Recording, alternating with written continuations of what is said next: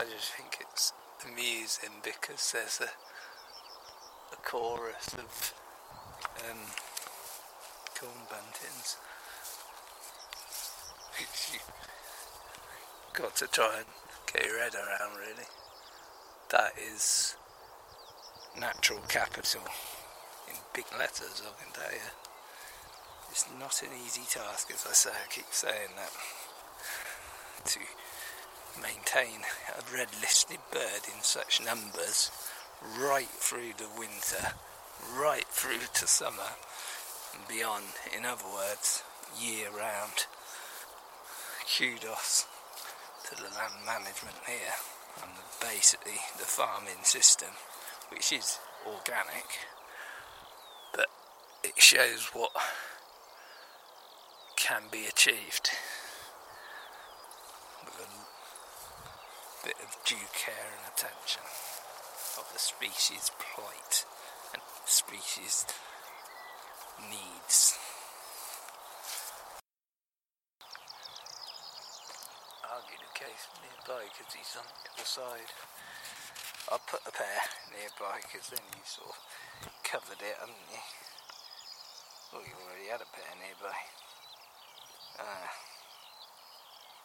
I'm not too sure. Put two there. Anyway, we speak of corn buntings and their numbers are certainly impressive.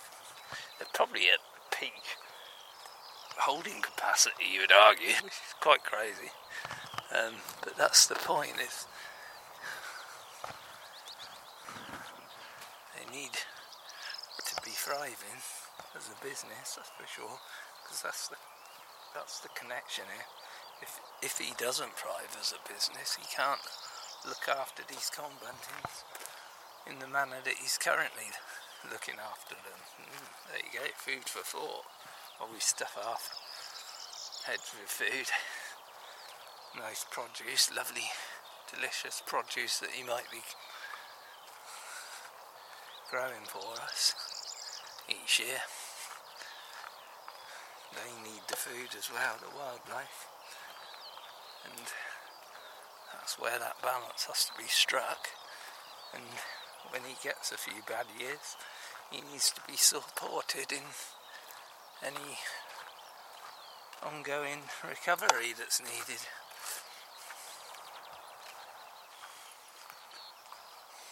I speak of the farmer and the landowners themselves there, not just the wildlife.